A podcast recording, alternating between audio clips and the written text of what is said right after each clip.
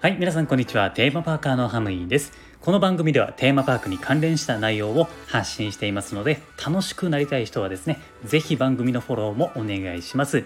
さて、今回はですね、えー、リスナーの方からですね、ご相談をいただいたので、えー、こちらについてね、お話をしたいと思います。他の皆さんもですね、聞いていただくと、ちょっとした知識が身につきますので、ぜひね、一緒に聞いてみてください。はい、ということで、いただいたお悩みなんですけれども、えー、一応ね、匿名ということで、え名前はね、伏せさせていただきます。で、えー、悩みのね相談の内容なんですけれども、えー、恋人と一緒にお揃いグッズをつけたいと思っていますでも相手があまり乗り気ではなくなかなかつけてくれそうにありませんどうすればいいですかっていう内容ですね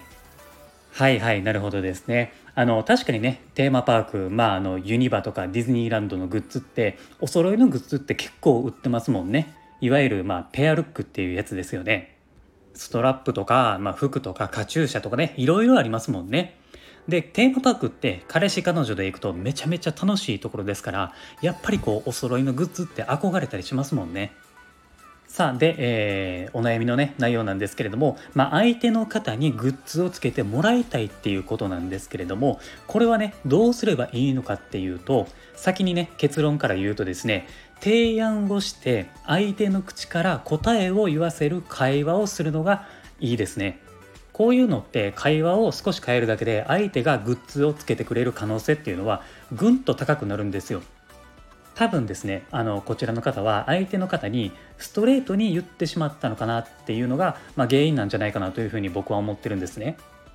例えば、えー、このグッズ一緒につけようよみたいな感じでストレートに言ってしまうと言われた方っていうのはうんどうしようかなっていう感じであの意見を押し付けられている感じがしてちょっとだけ抵抗感を感じてしまうんですね。じゃあどんな風にすればいいのかっていうと例えばこのグッズつけてみない似合うと思うしもっと楽しくなると思わない？まあみたいな感じで言うとですね相手の人はあ確かにつけてみると楽しくなりそうやなっていう感じで、えー、こういうふうに考えるようになるんですね。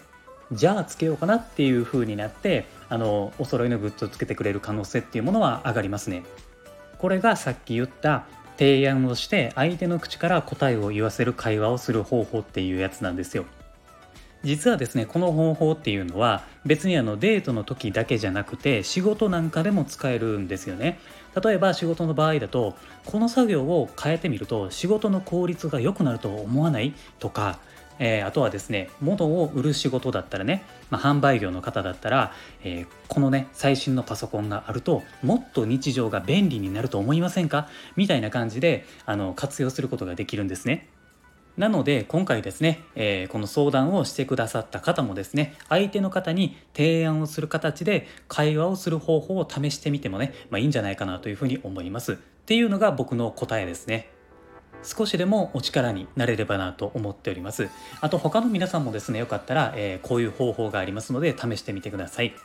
ということで今回は以上となります。あの他の皆さんもですね、もしお悩み相談とかね、あのあればですね、少しでもお力になりたいと思っていますので、えー、このスタンド FM のレターの機能っていうものがあります。そちらを使っていただくか、もしくは僕 Twitter もやってるので、えー、そちらでリプとかダイレクトメールとかね、まあ、送っていただければ対応させていただきますので、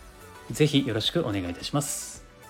あとはですね、この番組ではテーマパークに関連することは何でも楽しく発信していきますので、ぜひ番組のフォロー、Twitter のフォローもお願いします。概要欄のところに URL を貼っていますので、そちらから遊びに来てください。はい。では、ありがとうございました。また次回の放送でお会いしましょう。Have a good day!